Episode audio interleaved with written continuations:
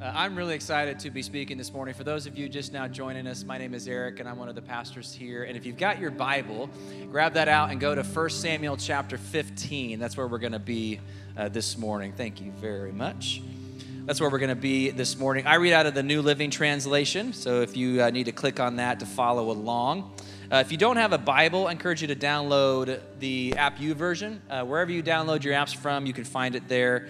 The app Bible Hub, I think, will be another one that'll be really helpful for you as you make time for one of our core practices, which is daily devotions. Our word for this year is inconvenient faith. And what we've been saying since Vision Day is convenient Christianity is the enemy of your soul. And over the course of this whole year, what we have been doing is we've been looking at our eight core practices, which we have started calling our eight inconvenient practices. Because the truth is, once you start to practice these practices, you realize they're inconvenient. You realize that it's not easy to follow after Jesus. It's not easy to do the things that he's called us to do. It's inconvenient. And we're in a series right now called Inconvenient Surrender, where we are talking about our core practice, continual surrender. And something that Pastor Brad said last week is that there is a surrender crisis just in the world today. Anything that smells or looks or feels like authority, there's just this incredible amount of pushback because we don't want to live under authority. We don't want to submit to authority. We just kind of want to do our own thing. And the result of that has brought about chaos and division and hatred and abuse and as followers of Jesus, what we believe is that the only answer to that is Jesus.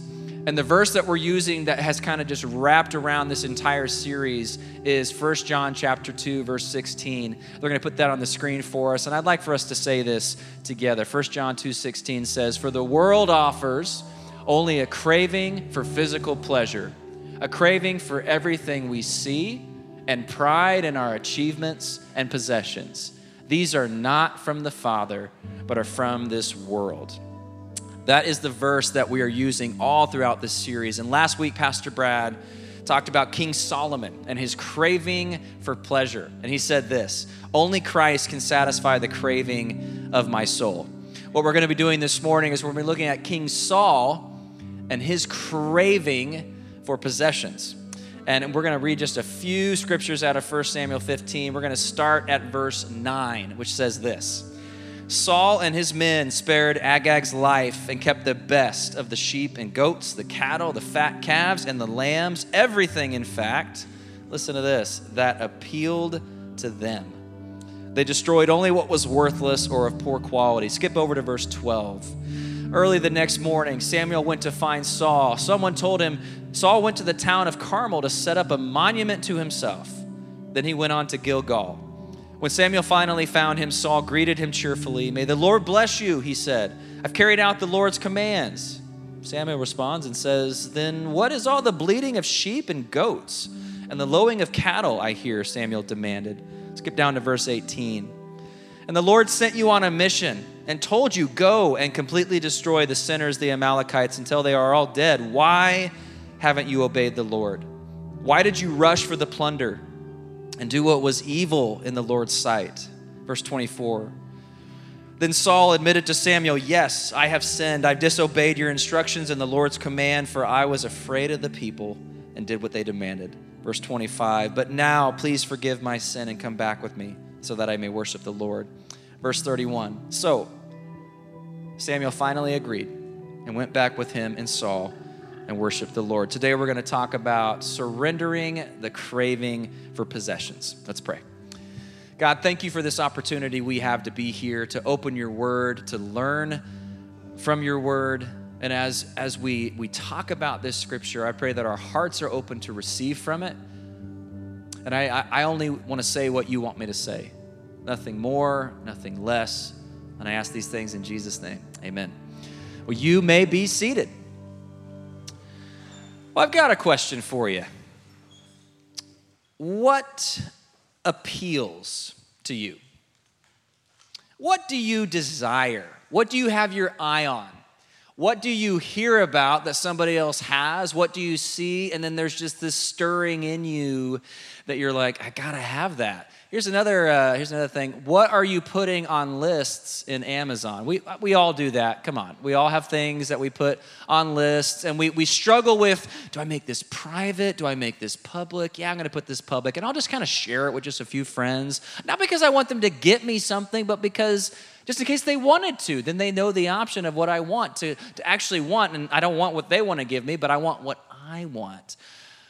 What do you crave? Maybe for you, it's a sweet car.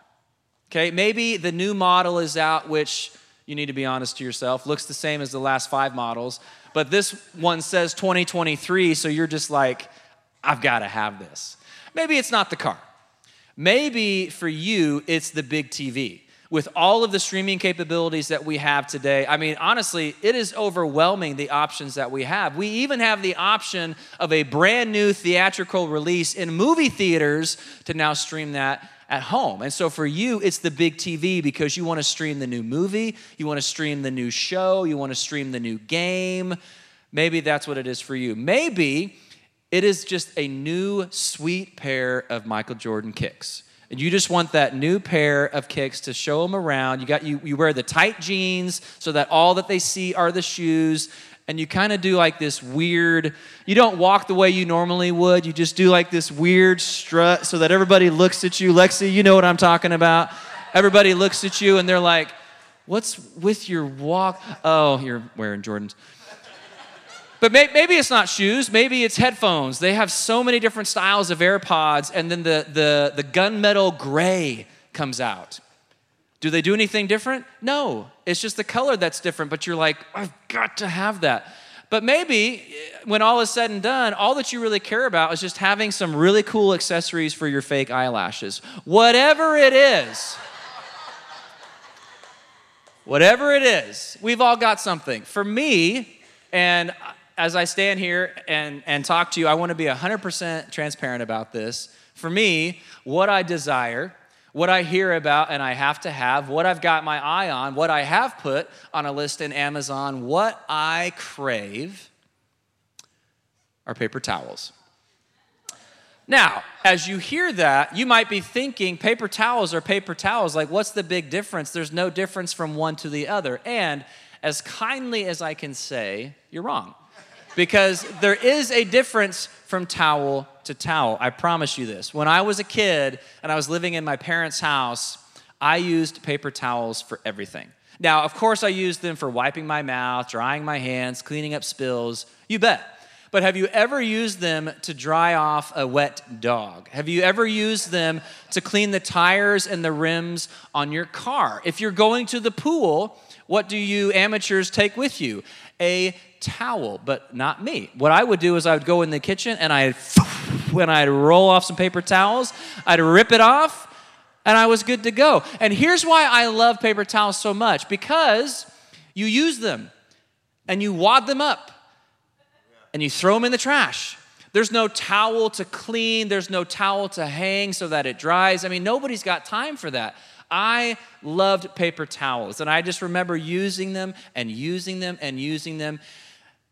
And now, looking back on this, I can probably safely say that I was a little obsessed. And I remember being in the kitchen one night. This is a vivid core memory. I remember being in the kitchen one night, and I am helping prepare dinner, and I'm using paper towels for lasagna noodles. And my dad walks in, and he's like, Son, when you have your own house, oh my gosh, just got chills. Like I, I remember, I'm not, I'm serious. He does this thing. He, we call it the dad stance, and he would just kind of stand like this. He's got his New Balances on, you know. Son, when you have your own house, you can buy as many paper towels as you want. You can use them for whatever you want. You can go crazy, he said. But enough is enough.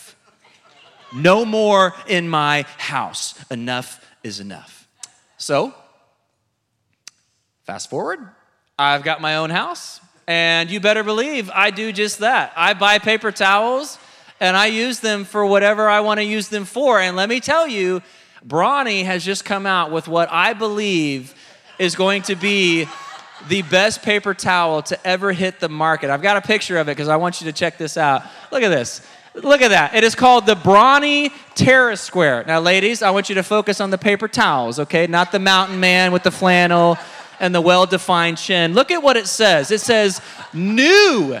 If they're not new, it's paper towels. How long have these things been on the planet? A long time. But this says new, more choices for more tasks. Six rolls equals 12 because they're double the amount. There's 128 sheets per roll. I mean, these things are incredible. You can tear off a quarter portion, you can tear off a half portion, you can tear off a whole portion. And what does it say? More choices for more tasks. These things are the real deal. And for a special bonus, they throw in that well defined chin with every single purchase. If you've ever wondered how to get that, just by brawning, they'll make it happen.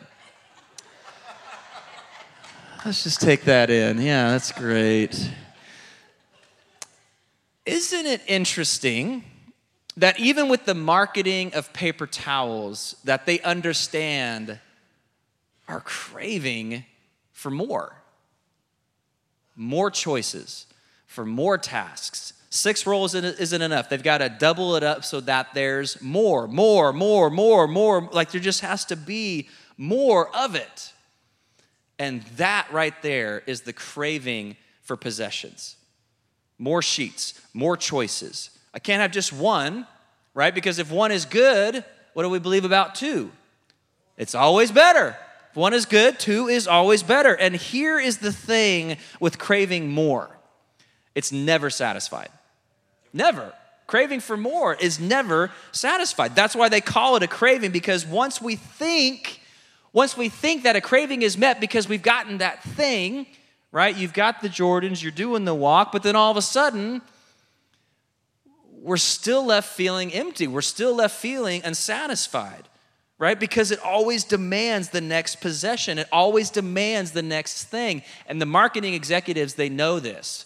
And they know that this to be true, that I accumulate what I crave. Maybe you need to write that down. Maybe that just hits you right in the right between the eyes. I accumulate what I crave. They know this. They know this. And so they market things in a way that we see it or we hear about it or somebody tells us about it like, "Hey, you've got to try this and you got to you know, I really should. I think that's what's missing from my life." They know that to be true. And for me, it, it honestly is paper towels. It honestly is. Like that is my thing. I, I did not make that up. That is my thing. For you, it might not be paper towels, but it might be the big TV. It might be the car, it might be the sweet Jordans, it might be the, the headphones, or it might just be you want to bedazzle your eyelashes.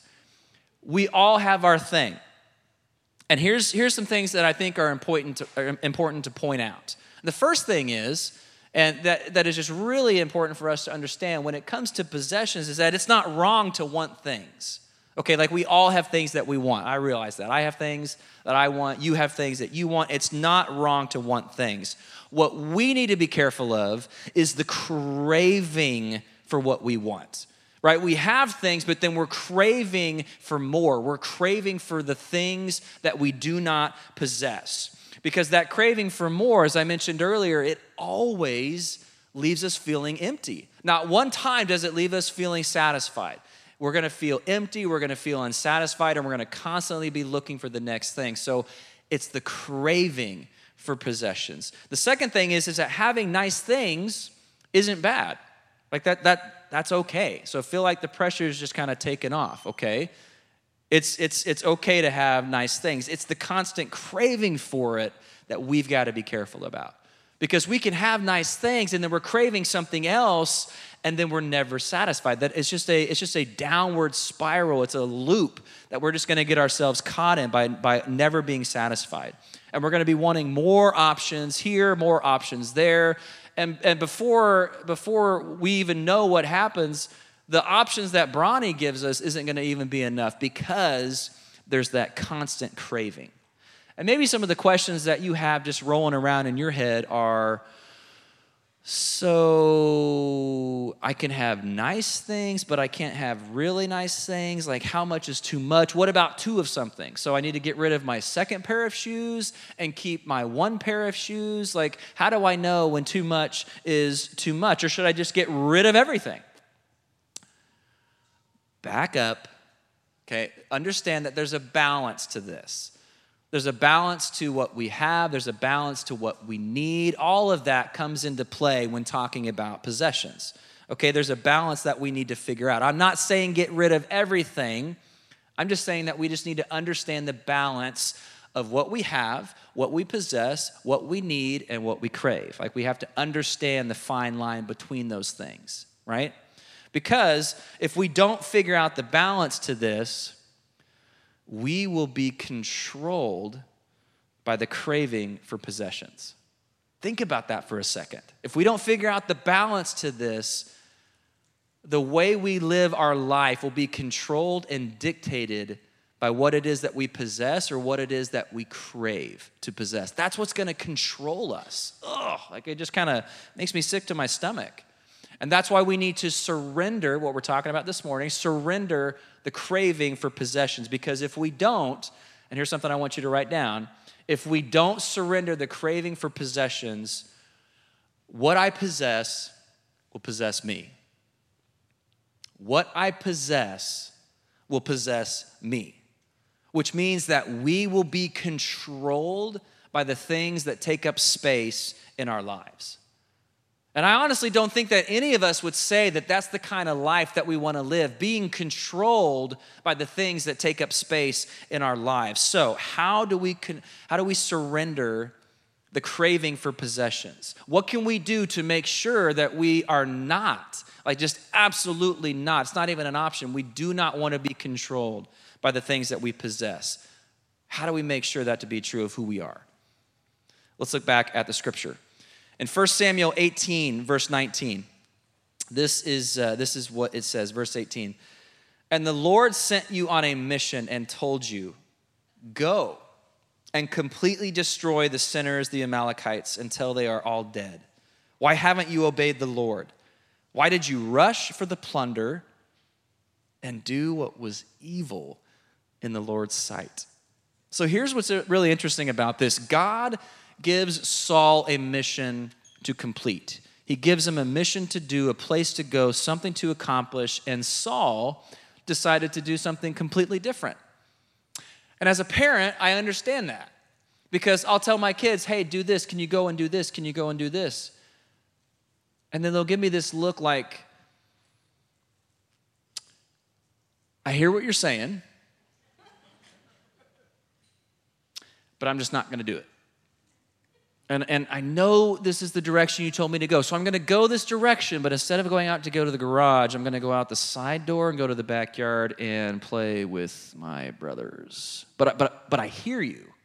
As if that is like some kind of consolation prize. Like, I hear you. So, this is where we find Saul. He hears what God asks him to do, but he goes and does something completely different. He decides to take the supplies, the things of wealth, the livestock, and as we read earlier, anything else that appealed to them. So as they're walking amongst the things that the Amalekite people possess, he's like, hmm, this appeals to me, this appeals to me, I'm gonna take all of that. He does, he, he does what he's not supposed to do. And Samuel, he comes and he calls Saul out on it. What does he say? He says, hey, next time, you know, maybe think twice about this. He doesn't give him feedback of what to do next time. What does he say? He says, What you have done is evil in the Lord's sight. Woo! Like there's some feedback. Not, not only is, is what he's done wrong, Samuel says that it has, has been evil in the Lord's sight. And here's what is just fascinating to me about Saul is that this guy had everything that he could want but it just wasn't enough. And the way that he was described, here's, here's what happens Samuel gathers these different tribes together to announce that Saul is going to be anointed king.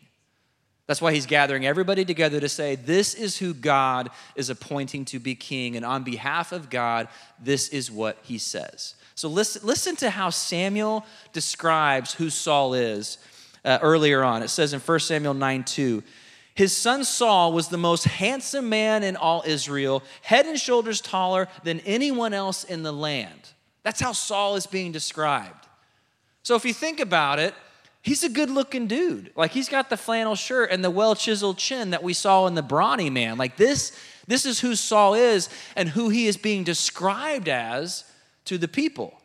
And Samuel is there to speak on behalf of God to say that this is who is going to be king to the tribes that are gathered. And where is Saul? He's not there. It says in scripture that he's hiding among the baggage. So he's being announced an anointed king, but he's like, mm, I'm going to be hiding over here. Samuel says that no one in all of Israel is like him. I mean, talk about an introduction. No one in all of Israel is like Saul.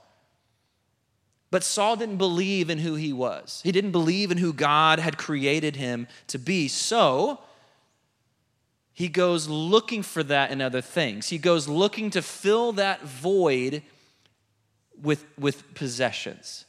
The empty pursuit of filling that void with possessions.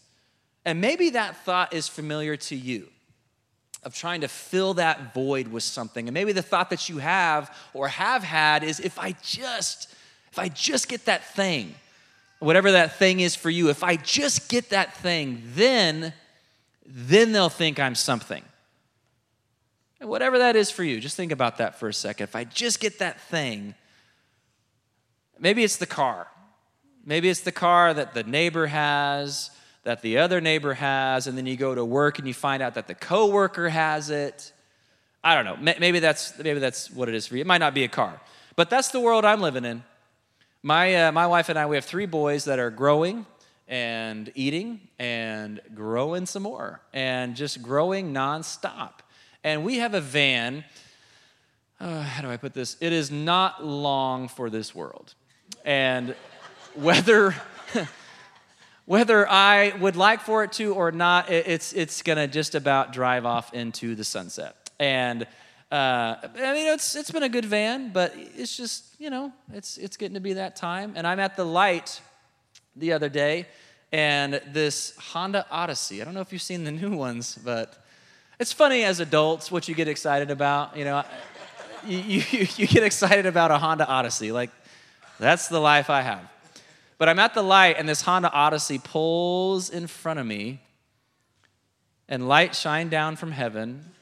And I heard this voice say, This is the van with whom I am well pleased.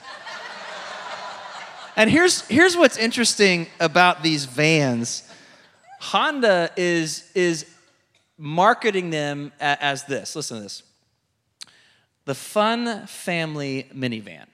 So, if you want to be a fun family, you got to have this. They're also marketing it as take family adventures in style. And guess what they call the inside of the van? They call it the all purpose family room.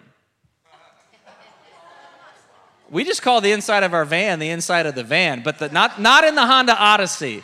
It is the all purpose family room. Now, back to the, back to the light. So I'm, I'm at the light.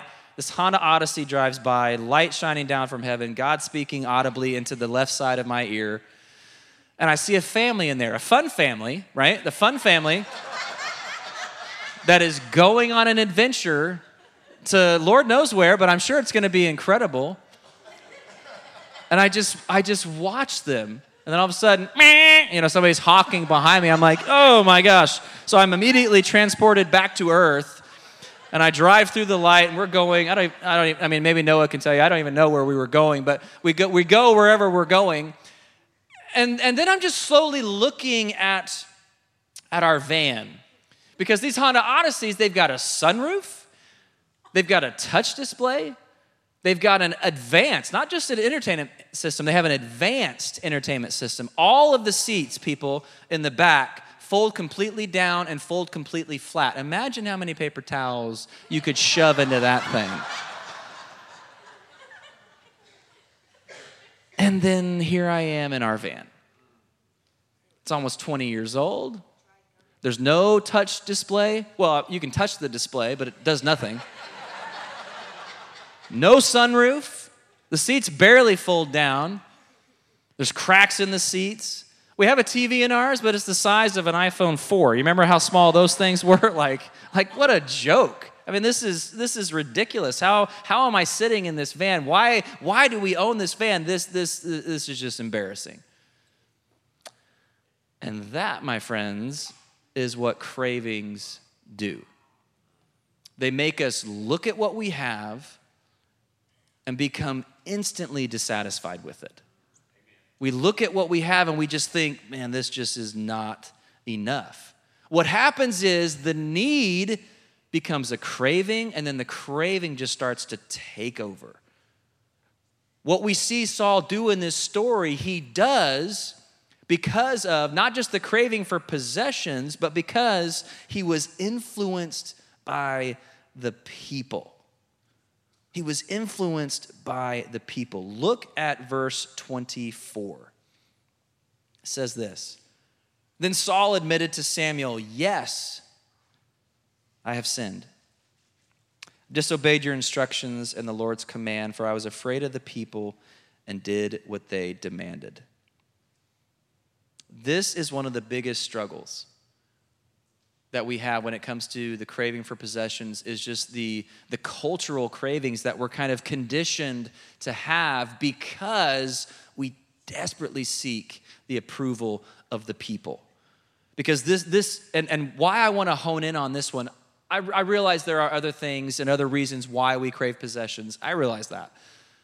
But I want to hone in on this one because this is where we find Saul in this story. And I think that we have a lot to learn from where we find Saul in this story because if we are all being honest right now, this is where we can find ourselves. Right? Just craving the approval of people. We can crave what we what we desire and what we desire and what we crave isn't necessarily about that possession as much as it is as about the, the approval of the people. And in an instant, we can become completely dissatisfied with who we feel like God has created us to be and what it is that we actually possess. Just like I did with our van, which uh, it's a good van. Like I'll just be honest, it's it is a really good van. It gets us from point A to point B. I mean, what more do you really need in a vehicle? And it, it, has, it has been our, our adventure mobile for more adventures than I can, I can even begin to count. Like it has been really, really good. But the thing is, I was satisfied with it until I saw what I didn't have. And it wasn't just about seeing what I didn't have, that craving in me really just kind of took over. And I was just looking at that van and I just thought, man, somebody else would see us in that van and they would be like, that is a fun family. That's the craving, right? It just, that desire that just kind of just takes over. And that's where we've got to be careful. Was it wrong for me to look at that Honda Odyssey? No. Was it wrong for me to crave it in the way that I did that I described to you? Oh, yeah. Because then I'm looking at what I have and I'm dissatisfied. That's when the craving takes over. And here's what we've got to do when this happens. And I want you to write this down. Here's what we've got to do when craving turns into this just thing that just takes over. I've got to recognize my hot spots. When the craving starts to take over, I've got to recognize my hot spots. What does that mean? That means that you need to recognize the places where you find yourself starting to crave. Maybe, like me, it, it, it's at the light for you and the cars that drive by and the cars that you see, but maybe it's not at the light. Maybe for you, it is going to the playground and you're watching how the other kids behave. Come on, parents. Maybe it's when you go over to somebody else's house and you walk in the entryway, and in the words of Steve Martin, you think, man, our house could fit in their entryway. Or maybe you walk in the kitchen and you just see those really sexy granite countertops, and you're just like, man, those are really nice. I bet you could shine a light on that and make it glow. And at night, coming down to get the milk and putting the glass on there, see through glass so that the granite countertop can be seen in the bottom. Like, man, that would just look really. Hang on, hang on. I'm sorry. And we're back. Whew. got chills again. Sorry, that's just another craving. I'm just being transparent, people. I'm just being transparent. Maybe it's that couple that you see that is just so annoyingly cute and they're just holding hands all the time. And it's like, are those attached? Like, do you ever let go? Like, you just kind of always seem to be just, you know, they're, they're doing a different kind of walk, if, if, if you know what I mean. And, and here's what happens in those moments. Like, it's not a matter of if, it's a matter of when. When we have those moments, when we're presented with those things where the craving just starts to take over. If your mind starts going to, man, I really need that car oh, we don't have those granite countertops. I'm really dissatisfied with the house that we have or where we live or what it is that we have. Man, we just, we don't have that kind of marriage. What is wrong with you? You know what? See those kids on the playground? Look how much they behave. We don't have those kind of kids. Let's get rid of ours and let's get some new ones. And I think that would just be really better for the, woo, back up, right? That's when the craving is starting to take over we're searching for meaning and we're searching for value, and we think that we are going to find it in the next possession. That's the craving speaking nothing but lies to your soul. Because it's leading you down a road where all you're gonna do is accumulate and accumulate and accumulate because you think it's this, it's this, it's this, this is what I need, this is where I'm gonna find it, this is where I'm gonna be satisfied. And that is just an endless, endless pursuit because that craving is never satisfied. And we can do this we, we can pursue this because we can think that something is missing in our lives. And again, it's not a matter of if, it's a matter of when. So when those moments come, here's what I want you to say to yourself.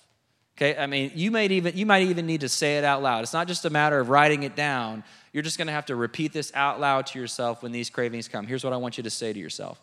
Don't let the craving for possessions possess me. Don't let the craving for possessions possess me. Think about that for a second. Being possessed, being controlled by this pursuit for possessions. Don't let the craving for possessions possess me. Look at verse 31. It says this So Samuel finally agreed and went back with him, and Saul worshiped the Lord. Here's what's happening here Saul was, excuse me, asking Samuel to come back with him. Back and forth, back and forth. They were having this conversation. And finally, Samuel decides, All right, I'll go back with you. And then goes back and he repents. Saul repents, which means to turn away from sin, and he worships the Lord. Saul recognized that he was buried deep, that he was overwhelmed with the craving for possessions and his heart was compelled to repent and to return with Samuel to worship God. That's, that's where we see him here. And I think this is a cautionary tale because we are just as vulnerable as Saul was. Right? This isn't a new concept for, for Saul then. It's not a new concept for us now. We're just as vulnerable as Saul was. And what we can do with these dangers of, of, of, our cravings is we can find ourselves overwhelmed. And what happens when that is the case is that those cravings that we have, they become our object of worship. So it's no longer that we're focused on God and what it is that God wants us to do in our life. That craving for possession becomes our object of worship. I want you to write this down. Whatever I worship, I will become. Whatever I worship, I will become. That's what the craving does to us. It just kind of makes us go nuts. And it's no longer just craving that thing, but craving that turns into the worship of that thing. And the danger of that now is that that kind of a craving is never satisfied.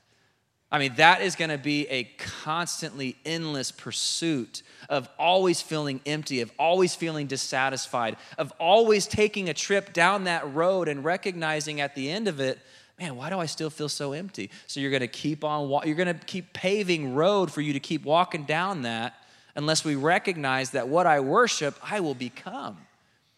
So then we've got to reevaluate what, it, what is it that I am worshiping? Is it that thing? Is it the approval of people? Is it just accumulating what I crave and, and I'm just kind of a I'm just kind of a, a victim to the marketing campaigns? We've got to recognize that. The craving turns into the worship of that thing, and that's the danger when it's never satisfied. The writer of Hebrews, chapter 12, says this, and this is verse 1 through 2. You can write this down and, and read this later, but Hebrews 12, 1 through 2 says this Therefore, since we are surrounded by such a huge crowd of witnesses to the life of faith, let us strip off every weight that slows us down, especially the sin that so easily trips us up. And let us run with endurance the race God has set before us. We do this by keeping our eyes on Jesus, the champion who initiates and perfects our faith. What the writer of Hebrews is reminding us he's reminding us to turn our eyes, reminding us to turn our eyes away from the possessions that we crave and to make Christ our craving. Turn your eyes from the possession that you crave and is reminding us to make Christ our craving.